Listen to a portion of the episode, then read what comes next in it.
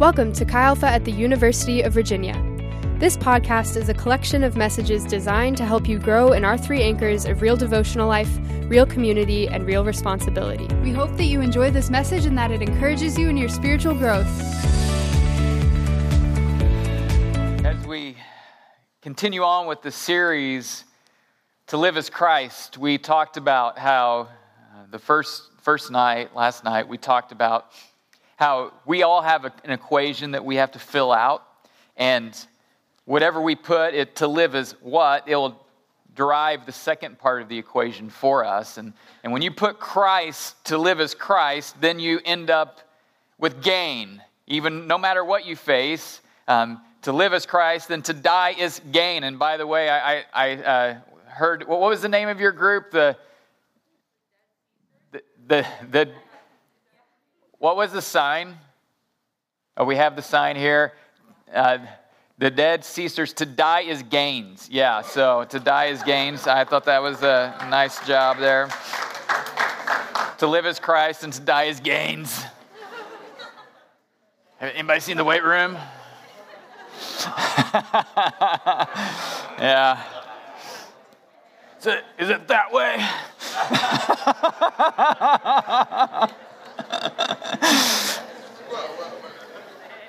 Anyways, all right. It's late in the weekend. Okay. To live as if to live as Christ to die is gain, and if if we fill it in any other way, then then it's loss. Um, and then we talked about how when Jesus is in the equation, he overwhelms everything else. He overwhelms the equation. And, and we looked at how everything changes when Jesus is in the equation. And, and frankly, this morning we looked at how he transforms our relationships because he gives us the model of what it looks like um, to, to bear his image. And then we, as we live that out, it transforms the way we relate to each other. And it was so beautiful watching you guys honor each other and, and seeing how it really touched the depths of our hearts. Because we're so used to living in a culture of com- competition and comparison. And to, to have a moment where we just practice the way of jesus of honoring each other it was just powerful to watch what god was doing in your hearts and people are sharing with me how significant that was because that is the reality when we live in gospel-centered relationships where we put the interest of others ahead of ourselves, when we put our grumbling aside and embrace gratitude, when we uh, put competition aside and we honor, there's something powerful. Something powerful. And tonight we come to chapter 3 of Philippians. And I would say this chapter may hammer out the gospel in greater clarity than any other chapter in the Bible. Now, I would put Ephesians 2 up there. I'd put maybe Romans 8 up there. But, anyways, this is one of them, okay? And so we're going to be in Ephesians chapter 3. Before we do, I want to tell you a story. Go ahead and put up the, the slide here, Gavin. I want to introduce you to a guy. This, um, this is Loren Krytzer, and I want to tell you his story. Loren uh, lived in, in Leona Valley, uh, California, and um, was in a very severe car accident, almost fatal, um, but he survived. However, after the car accident, he lost his leg as a result of the accident, and he found himself broke. Um, he found himself unemployed, scraping by day to day. He talked about how um, he used to go out to eat at Costco so he could get the, the hot dog and the soda for $1.50. And that was, you know, how he was getting by. And then the other days he'd eat ramen um, to, to uh, keep himself fed and, and was living a, a fairly destitute life, self admittedly. Until one day, until one day he was watching the Antique Roadshow. Has anybody ever seen the Antique Roadshow on PBS? This is like where you know, they go into places and people bring something and they estimate the value of it. And as he was watching the Antique Roadshow, he saw a blanket that looked like that on the Antique Roadshow. And while he was watching this, it was a, a first phase Navajo blanket the person was telling all about the blanket. Oh, this is a very special blanket. This is the first phase. Oh, this was probably made by so, you know, they do all that, right? If you've ever seen the Antique Roadshow, these, like, how do these people know this stuff? Where do they get these people? I don't know. But anyways, they spend a lot of time on Google. But, uh, but, but they, they tell all the facts and they say, we would estimate that this would be worth about $500,000. And he is sitting there just dumbfounded. And the reason is, is because he's like, that looks a lot like the blanket in my closet. So he hits the pause button. He goes and gets this bag in his closet that has this blanket in it. Let me tell you, he got the blanket. It had been there for seven years, and he got it because his grandmother died. And as they're cleaning out everything, on the way out, there was one bag that was left by the door on the porch. And he asked his sister, Do you want the bag? And she said, like, why would I want that bag? And so on the way out, he just swooped it up, and in that was this blanket. Now, how his grandmother used it she would put it out when the cat was getting ready to have kittens, so the cat can have her new kittens on the blanket. So he's thinking, if that's worth $500,000, maybe mine's worth like five or $10,000, right? And so he goes and gets it. He hits the pause button. He's like, sure enough, that, that looks like my blanket. So he takes it to the, some auction people he thought, man, if I could get enough to fix my car. And then he kind of he said, I prayed that maybe I'd get enough to like buy a small house or something. Like maybe that, maybe. Well, when it went for auction, it was sold in 77 seconds for $1.5 million. Thank you, Grandma. Thank you, Grandma. I'll just take the blanket. That's fine. They can have the rest. And here's the point here's this guy who is worth $1.5 million, who's living like he's broke. He doesn't know the value of what he possesses. And what we're going to look at tonight is Paul's going to try to put you in touch and me in touch with the reality of the value of what we possess in Christ. And so he's going to come in and, talk about the immense worth and how we sometimes act like we're broke when we have been given a treasure that's of immense value and immense worth. And so, if you will, open up your Bibles to Philippians chapter 3. I want to spend just a few minutes uh, setting the stage for what we're getting ready to read. Um, the people, okay, so in Paul's day, there was a, a, group of people that caused him a lot of heartburn, okay?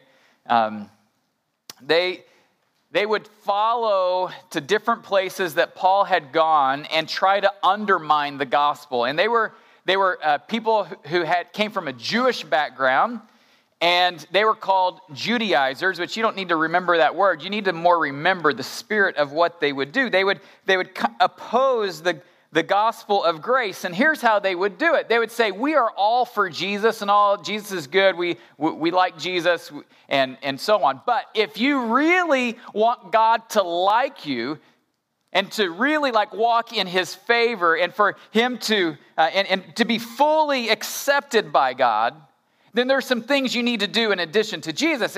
Because here's, here's how, what they would say. Uh, first of all, uh, Jesus was Jewish, and Jews got circumcised on the eighth day. And so, if you want to be truly accepted by God, yes, Jesus is good, but you also need to get circumcised.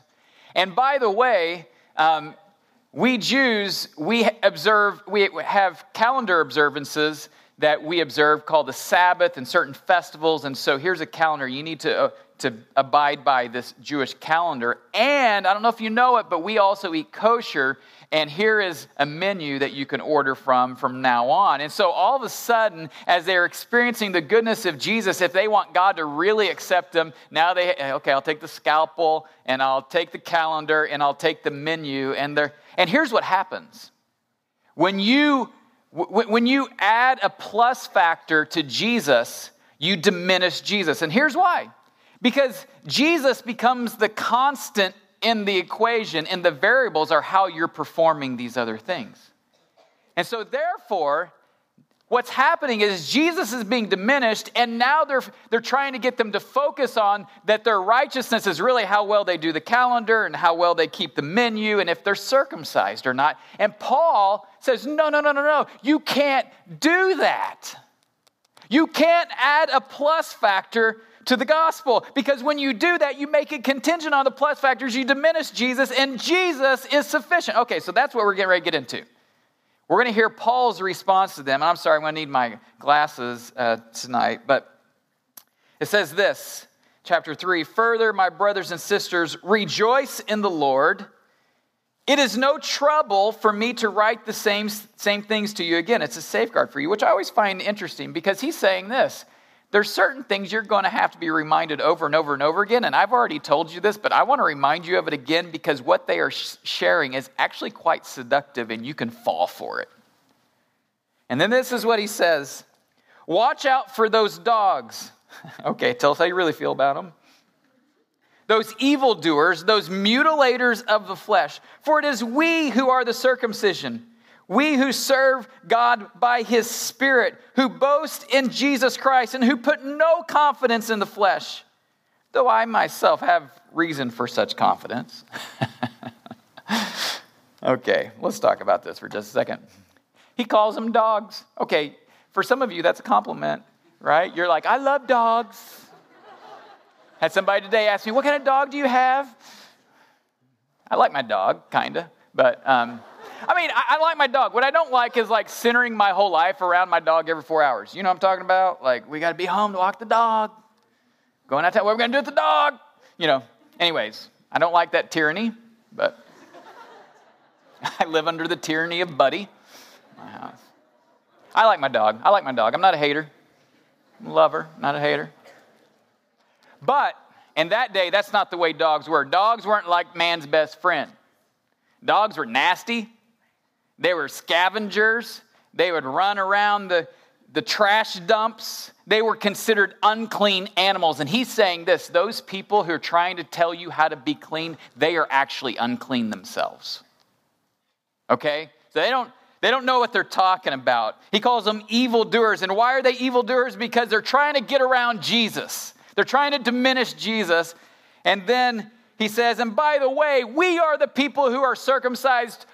Why? Because the goal of circumcision was always, it was an outward sign of a heart of trusting in Yahweh. And we, as people who trust in Jesus, have the Holy Spirit who came into our hearts and circumcised our hearts so we could know God and relate to Jesus.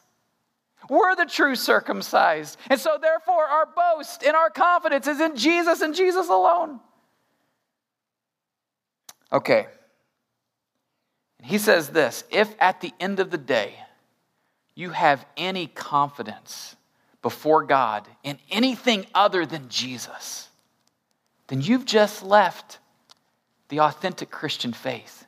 In other words, if you have confidence before God because of what you're eating or because you're circumcised or because of you you observed the, the Sabbath or, or because you woke up early and had a quiet time or, you know, if you, in other words, if you have any confidence before God in any of those things, then you have just added a plus factor to the gospel because our confidence and our boast is in Jesus and in Jesus alone.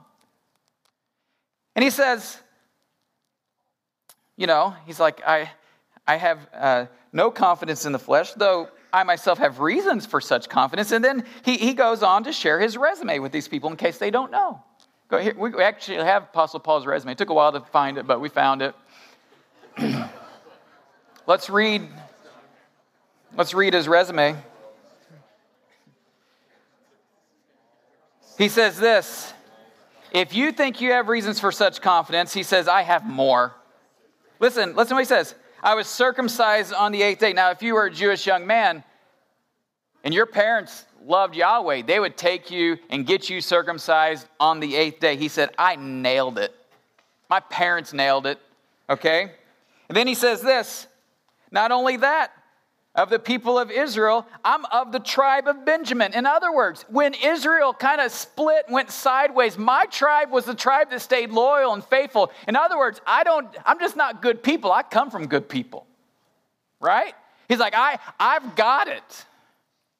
Not only that, a Hebrew of Hebrews. I speak the original language. I can read the Old Testament in the original language. Not only that, I was trained under the greatest uh, rabbis in Jerusalem. I nailed it. Not only that, in regards to the law, a Pharisee. I'm a part of the strictest sect of Judaism. Not only that, when it comes to zeal, I was persecuting the church. I was so zealous. I thought that they were off and I was going to take things into my own hands and I was persecuting them. And then he says this, and, and on a righteousness based on the law, I was faultless. I was faultless. In other words, I had the menu down, I had the calendar down, I had nailed it. He says, anybody has reason to have confidence in, in their resume. I would be the one that has reason to have confidence. He says, so if you want to put up your self savior resume, put it up against mine. And I bet my self savior resume outweighs your self savior resume. But here's what I found out that my self savior resume doesn't make me righteous, it just makes me religious. And there's a difference between being made religious and being made righteous.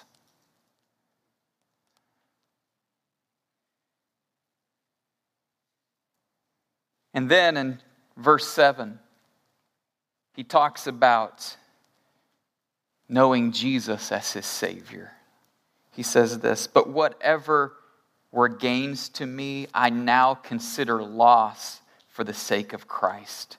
What is more, I consider everything a loss because of the surpassing worth of knowing Jesus Christ, my Lord for whose sake I have lost all things. I consider them garbage that I may gain Christ and be found in him, not having a righteousness of my own that comes from the law, but that which is through faith in Christ, the righteousness that comes from God on the basis of faith.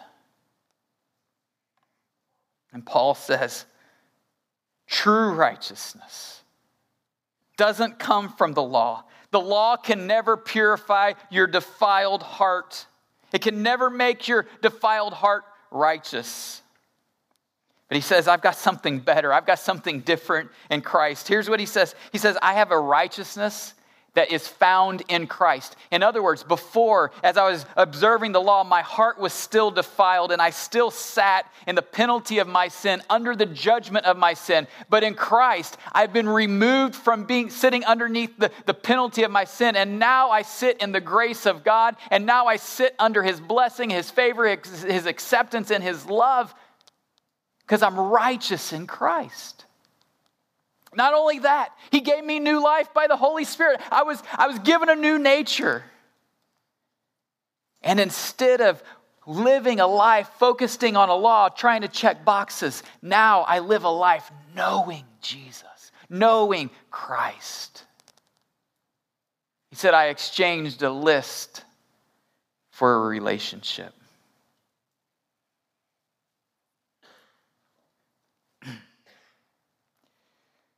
So Paul says, I used to live that way.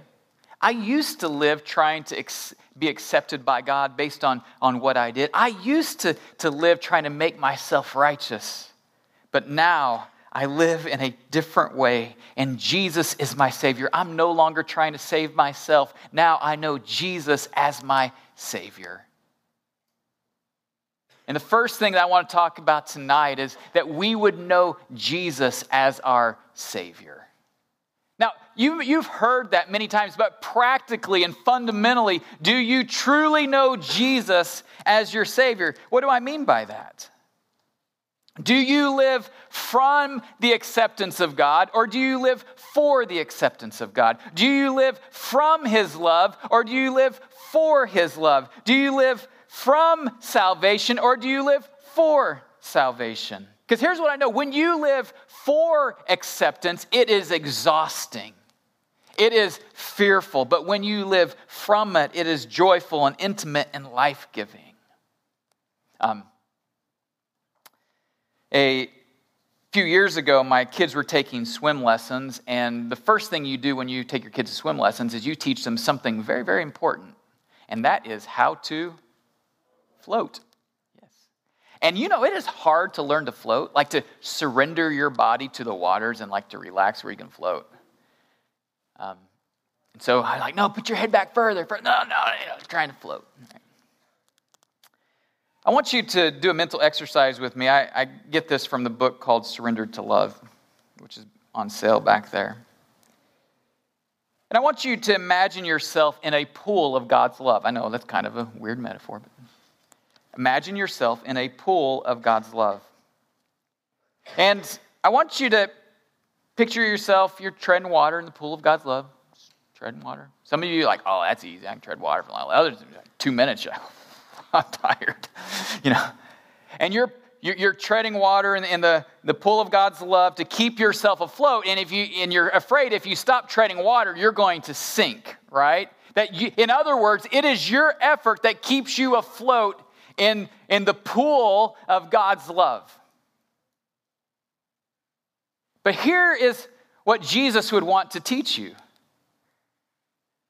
to lean back, to put your head back, to relax, and to find that to, to, exchange your anxiousness and your fearfulness and your tiredness of trying to keep yourself up, to lean back and to relax, and to find that in Christ you can relax, that you can lay back, and that in Christ His work keeps you afloat, His righteousness keeps you afloat, His love keeps you afloat, and what He has done will buoy you and, and lift you up and make you float in the pool of God's love.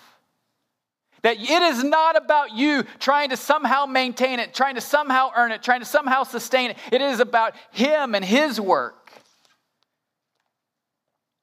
And His work and His grace and His righteousness will buoy you and keep you afloat. See, Paul, he knew what it was like to try to keep himself afloat. And he said, I'm not going to do that anymore. Don't let them defile you, that make you think that you're the one keeping yourself afloat. No, what Jesus did was sufficient. And if you'll just lean back in it, if you'll just relax, you will find that in his righteousness you float, not in your own righteousness. Now, for some of us, it's easier for us to accept that we are forgiven than it is for us to accept that we are righteous. Like you could say, okay, I can understand that Jesus forgave me, but um, that makes me kind of neutral, and that makes me like positively righteous, right? But what what this says is he, doesn't just move you from, from guilty to neutral. No, he moves you from, from guilty in your sin to positively righteous in the righteousness of Christ that comes by faith.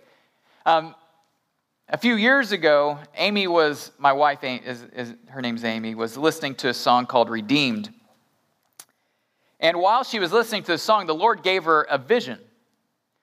And I came home, she's like, hey, I got something to share with you. I was worshiping today, and while I was listening to the song Redeemed, I got a vision, and I, I was like, well, what was it? She said, well, when it sang, sang the line, I, I've been redeemed, she said, I was looking, I, I, had a dress on, and I was looking. It was a cloudy day. I was looking towards the cross. And when it said, I've been redeemed, there was like a shaft, a beam of light that came out of the, the clouds, and it hit me.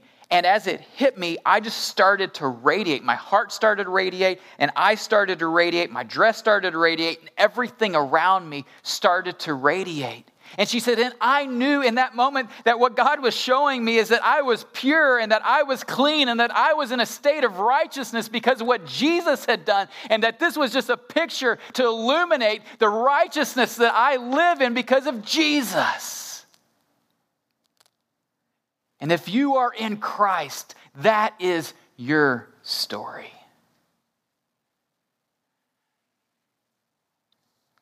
And so, there is a, an exchange of clinging to a list. Instead, we cling to Christ for our righteousness. I have a question for you. Do you need to recapture a deep understanding that Jesus is your Savior and you can rest in His righteousness, in His love, in His grace? That He is your Savior. You're not your Savior. I bet your resume doesn't compare to Paul's. And so Paul said, I wadded up my resume and I consider it garbage. You want to, actually, he says, I consider all things garbage. And can I tell you, that is a pretty um, tame translation of the Greek. Um, the, the word that, that's actually there is scubala, which is a word that you wouldn't have said often because it was a word that was used for animal and human excrement. He's like, if you want to know what I consider all things, especially my resume, compared to the goodness and the greatness of knowing Jesus, it's like a hot pile of scubala.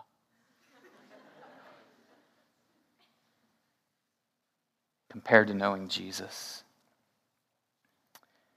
So, number one, I want us to know Jesus as our Savior and to experience the relief and the blessing of that. Then, number two, let's keep reading verse 10.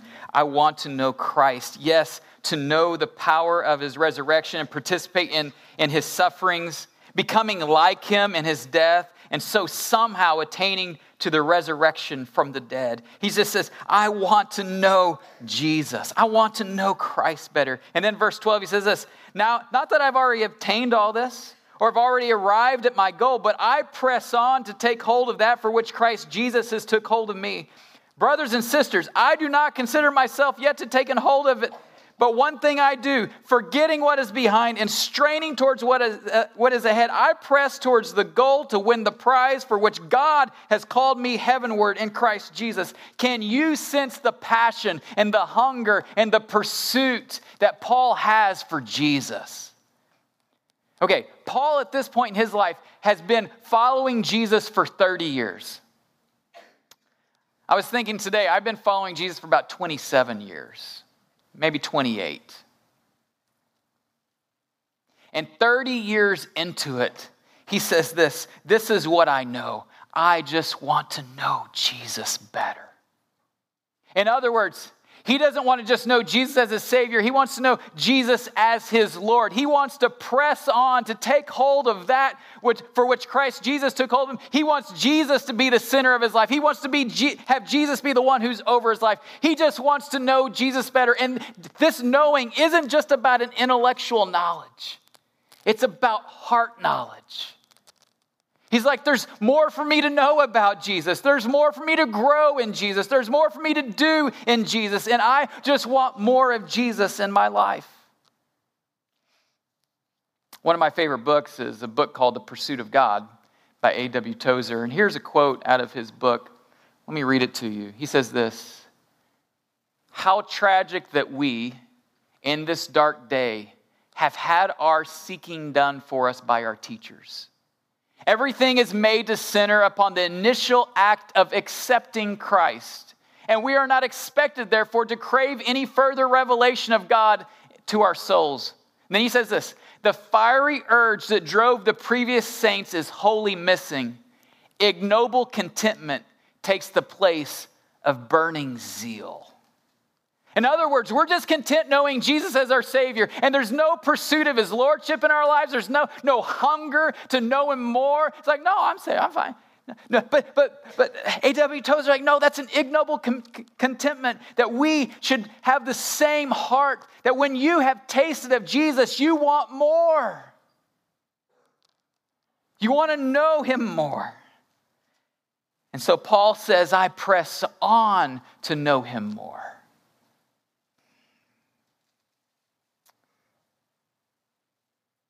How do we do that? Paul tells us two things. Number one, we forget what is behind.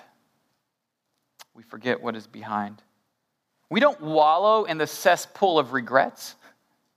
We don't let our past haunt us. We know that we that, that the, the light and life of Jesus now radiates from us, that we are righteous, we are He is our Savior, and now we press on, we forget what is behind and we press on, right? So, in other words, Paul had a pretty checkered past. He had persecuted believers, he had arrested believers, he was complicit in the death of believers, and yet it did not hold him back for what Christ had for him and him wanting to know Christ more. He pressed on. So we have to forget what is behind. Can I encourage you? Do not let the enemy bring accusation from your past to hold you back. And then, secondly, straining towards what is ahead. Now, this is an athletic term. And anybody who has ever ran track know what this means, straining towards what is ahead. Because what do you do towards the tape? You, come on, you lean, right? When you get to the tape, you lean into the tape because that can make all in other words you're straining forward your momentum has you've got to get over your skis a little bit right and and and, and lean and strain towards what what god has for you to take hold of that for which christ jesus took hold of you if you want to win the prize as he said for which christ jesus called heaven you got to strain forward okay as I was thinking about this, leaving what is behind and straining towards what is for, what is ahead of us, I thought of an illustration of the monkey bars. Anybody ever do the monkey bars growing up? By the way, do the monkey bars while you can because when you get old, it's hard on your rotator cuffs. Okay, I'm just not that I know anything about that, but um, anyways. But here's the key to the monkey bars. Okay, You're, you got the monkey bars. Here's the key to the monkey bars. What do you have to do? You have to let go what's what's behind you, right? And then you have to strain for what is ahead. And not only that, you have to keep your momentum going, right? Have you ever like got in the middle of monkey bars and lost all momentum and you're like, uh, now what do I do? Anybody been there? It's not a good feeling. Okay, that's when your rotator cuffs really start to give. Anyways, that's a whole nother story. But so you have to let go and strain forward. And Paul saying, as Jesus is my Lord, I want to, to let go what's behind and strain forward for what he has for me because I know there's more to know, I know there's more to grow, and I know there's more to do in Christ. Not earning anything, but just to know him more. And so Paul wants to know Jesus better. He wants to love Jesus more. He wants to glorify Jesus more sufficiently. He wants to look more like Jesus. He wants to serve in his kingdom and bear more fruit. So, the question that I have for you is Do you know Jesus both as Savior and as Lord? If you know him as Savior, it'll keep you out of the ditch of legalism. If you know him as Lord, it'll keep you out of the ditch of license. That idea, well, I'm saved by grace, so I can do whatever I want. Where do you find that in the Bible? You won't. Um, I, uh, probably a year or two ago, I was listening to a, a podcast by uh, Tim Keller, and I just got more credibility from some of you because I said Tim Keller's name. But... And, and he talked about when he was in college, your age, he went to, I think it was a retreat. And there was a lady who was teaching at this retreat on the Lordship of Christ. And he said, There's an illustration she gave that I've never forgotten. And since he's told me, I haven't forgotten it either. She said this You can't come to me, and I'll, I'll now be the teacher. You can't come to me, Pete, and say, So, Jacob Bushy, imagine you're saying this. Um, say, Come in, Pete, but stay out, Bulette. Right? You can't say that. That, that wouldn't make sense. Okay, come in, Pete, but stay out Bulette. Why? Because I am both Pete and Bulette. I can't separate Pete and Bulette. Does that make sense? Those are my two names, but they're not separable. And, and his point was you can't say to Jesus, Come in, Savior, but stay out, Lord. It's not possible because he is Lord and Savior. You can't just interact with him as Savior but not want him as Lord. That if you if you engage in a relationship with him, the glory is you get him as Savior and the glory is you get him as Lord. So you can know him. So you can know him better and love him more and, and truly make him your king.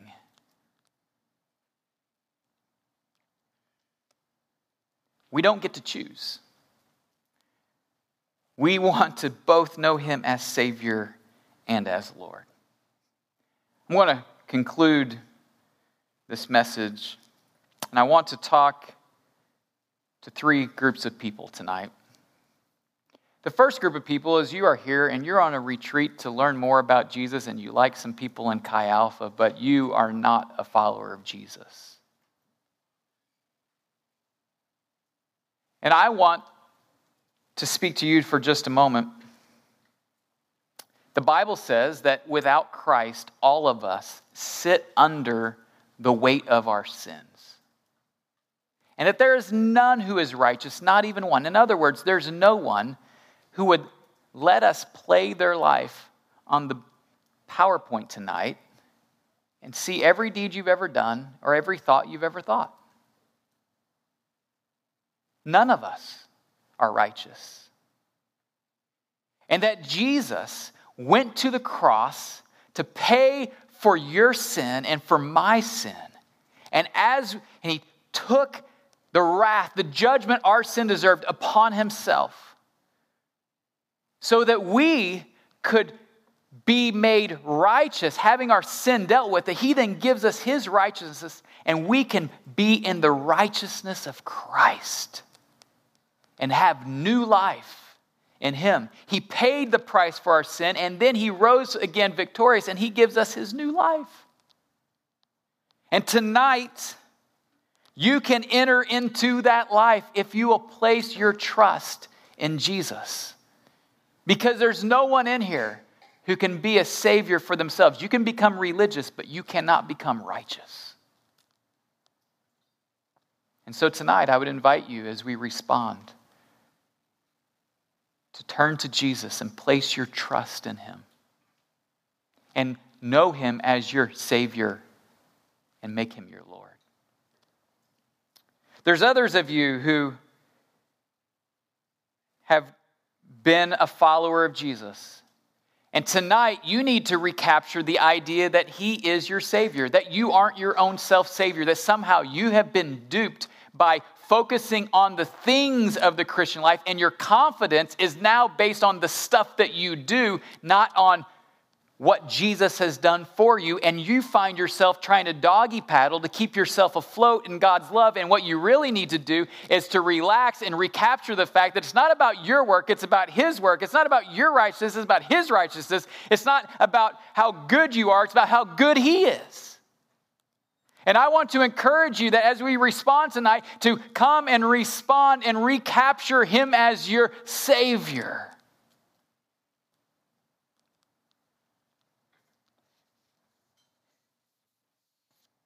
And then finally, there's others of you that need to recapture the fact that Jesus is your Lord. That if I were to ask you and you were honest in reply, you would say, There is no pressing on right now in my life. That there is a, a malaise of passivity in my faith. That there, um, as A.W. Tozer said, is an ignoble contentment and no burning zeal for Jesus. John Piper put it this way He said, If you know Jesus, the surefire way is that you want more of Him. Because the Spirit doesn't deaden our hunger, it excites our hunger.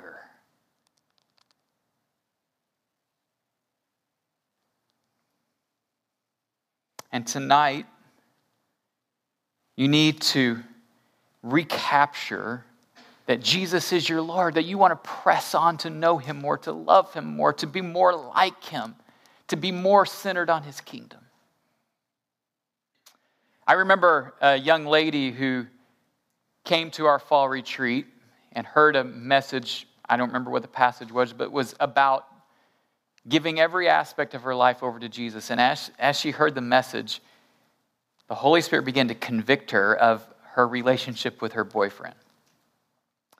I didn't have any idea she even had a boyfriend, you know. And she began to weep and weep. As on Saturday night and then Sunday after retreat, her core group leader drove her to her boyfriend's campus and she went and broke up with her boyfriend through her tears. Wow she was like, okay, Jesus is going to be the Lord of every part of my life. She cried on the way there. It was a tearful breakup. And then she, I, as I understand, cried on the way home. But I know now, she would tell you, it was one of the most important steps of obedience she'd taken. I don't need to tell you where she's at now because I don't want to say, oh, this is what happened. No. But she trusted Jesus and she made him Lord. And so I don't know what area you may need to surrender. I don't know. I'll leave that to the Holy Spirit. I'm not here. I mean, maybe He's like, you, you've surrendered everything. You're good. Great. For others of you, it's not about what you surrender, it's about what you need to take up. That what, what, it's not about what you're doing, it's about what you're not doing that Jesus would want you to step into, that, that He would want you to start to pursue Him more. He would, he would want you not to earn anything, but just to know Him more, to have the hunger that Paul had after 30 years of knowing Him.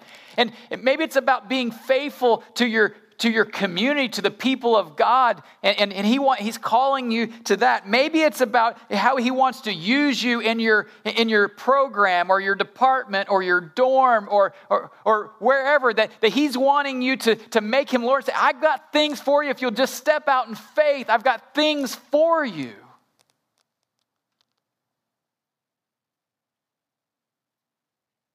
And so I'm going to invite the worship team to come forward and we're going to respond tonight. Here's what I know I want some of us to recapture the fact that we don't need to live like we are spiritually broke when we have something of unspeakable worth in Christ, and we just need to treasure and glory in who Jesus is in our lives as our Savior. Let's recapture tonight. And then when it comes to His Lordship, Let's come to him and say, You are Lord. When you're done with that, perhaps there'll be somebody in your core group or a housemate that you'll want to go pray with and, and pray together. Lord, we want to know you as, as Lord and Savior and, and pray for them and pray that the Holy Spirit would do a fresh work. And some of you, you're like, I know I should hunger, but I don't hunger. I love one of the things that A.W. Tozer puts in his book called The Pursuit of God. He says, Maybe you need to pray, I hunger to hunger. And maybe tonight it's just like, I, hunger to hunger. Will you take the and, and fan the flame of my heart that I would, I would have a greater hunger to know you and greater hunger for uh, to, to, to love you more and to walk more closely with you. Not to earn anything, just to know him. And, and again, Tozer says this. He says, Eternity will not be long enough to discover all there is to know of the glories of God. There's more to discover of his goodness and his glory. Will you stand tonight? We're going to respond in prayer. I, again, I want you to pray before you sing. And when you're done praying, then start singing. You guys can sing. You guys go ahead and sing. But I want them to, I just want us to, to talk to God. And then we'll talk to Him through song. Lord, tonight, I pray that we would know you as Savior and Lord. And and I've seen many people come to Christ on Saturday nights, and I believe that tonight is the night for somebody to step into the new life of, uh, of following Jesus, of being made righteous, and new life of the Holy Spirit in their lives. So I pray for the saving work of Jesus to be in the house tonight. Jesus, I pray that by your Spirit you would come and draw near to us as we draw near to you.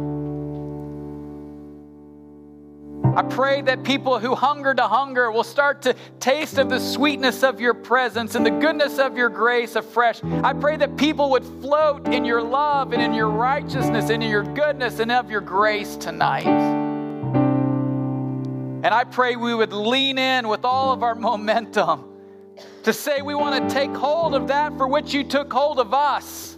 We want to we want to press on to win the prize, to run hard through the tape for your glory, our joy, and the good of those around us. In Jesus' name. Thank you for listening to the Chi Alpha at the University of Virginia podcast. For more information, you can visit our website, xaatuva.com.